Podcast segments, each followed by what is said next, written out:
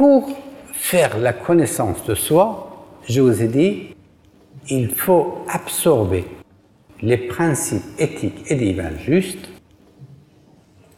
et puis l'assimiler. Mais comment est-ce qu'il faut l'absorber intellectuellement? Je dis oui, mais il y a d'autres choses.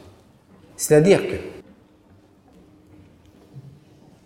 si vous, vous apprenez par cœur, intellectuellement, les principes éthiques et divins justes, mais sans passer à, la pratique,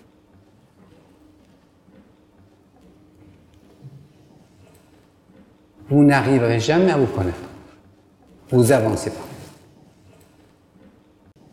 Il faudra absorber les principes.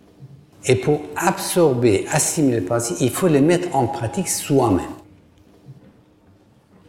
Et deuxièmement, il faudrait qu'on connaisse in vivo, pas in vitro, de l'extérieur en dehors.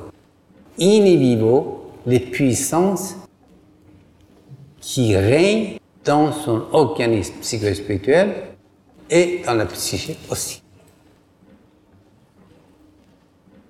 Alors quand vous, quand vous connaissez in vivo, ça veut, ça veut dire que les vérités qui vous forment,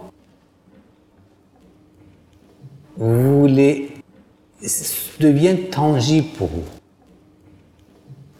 Vous les vivez, vous les sentez. C'est ça la connaissance de soi, et non pas. Alors, si ceux qui euh, archivent les principes éthiques et divins dans leur mémoire, sont comme d'une personne ou des personnes qui ont une maison et une chambre pleine des plats préparés. Mais ils se mettent dans l'anorexie spirituelle, dans ce sens qu'ils ne mangent pas, ils n'ont pas envie de manger. Ça veut dire comment manger, c'est-à-dire ils ne mettent pas en pratique.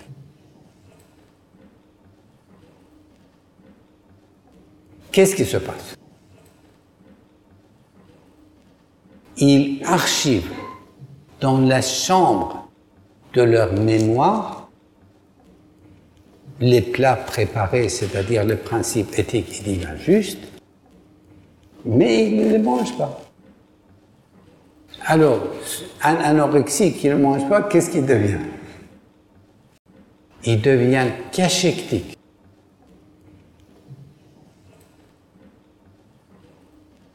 Impuissant, faible. Eh bien, l'âme qui ne pratique pas, c'est comme ça.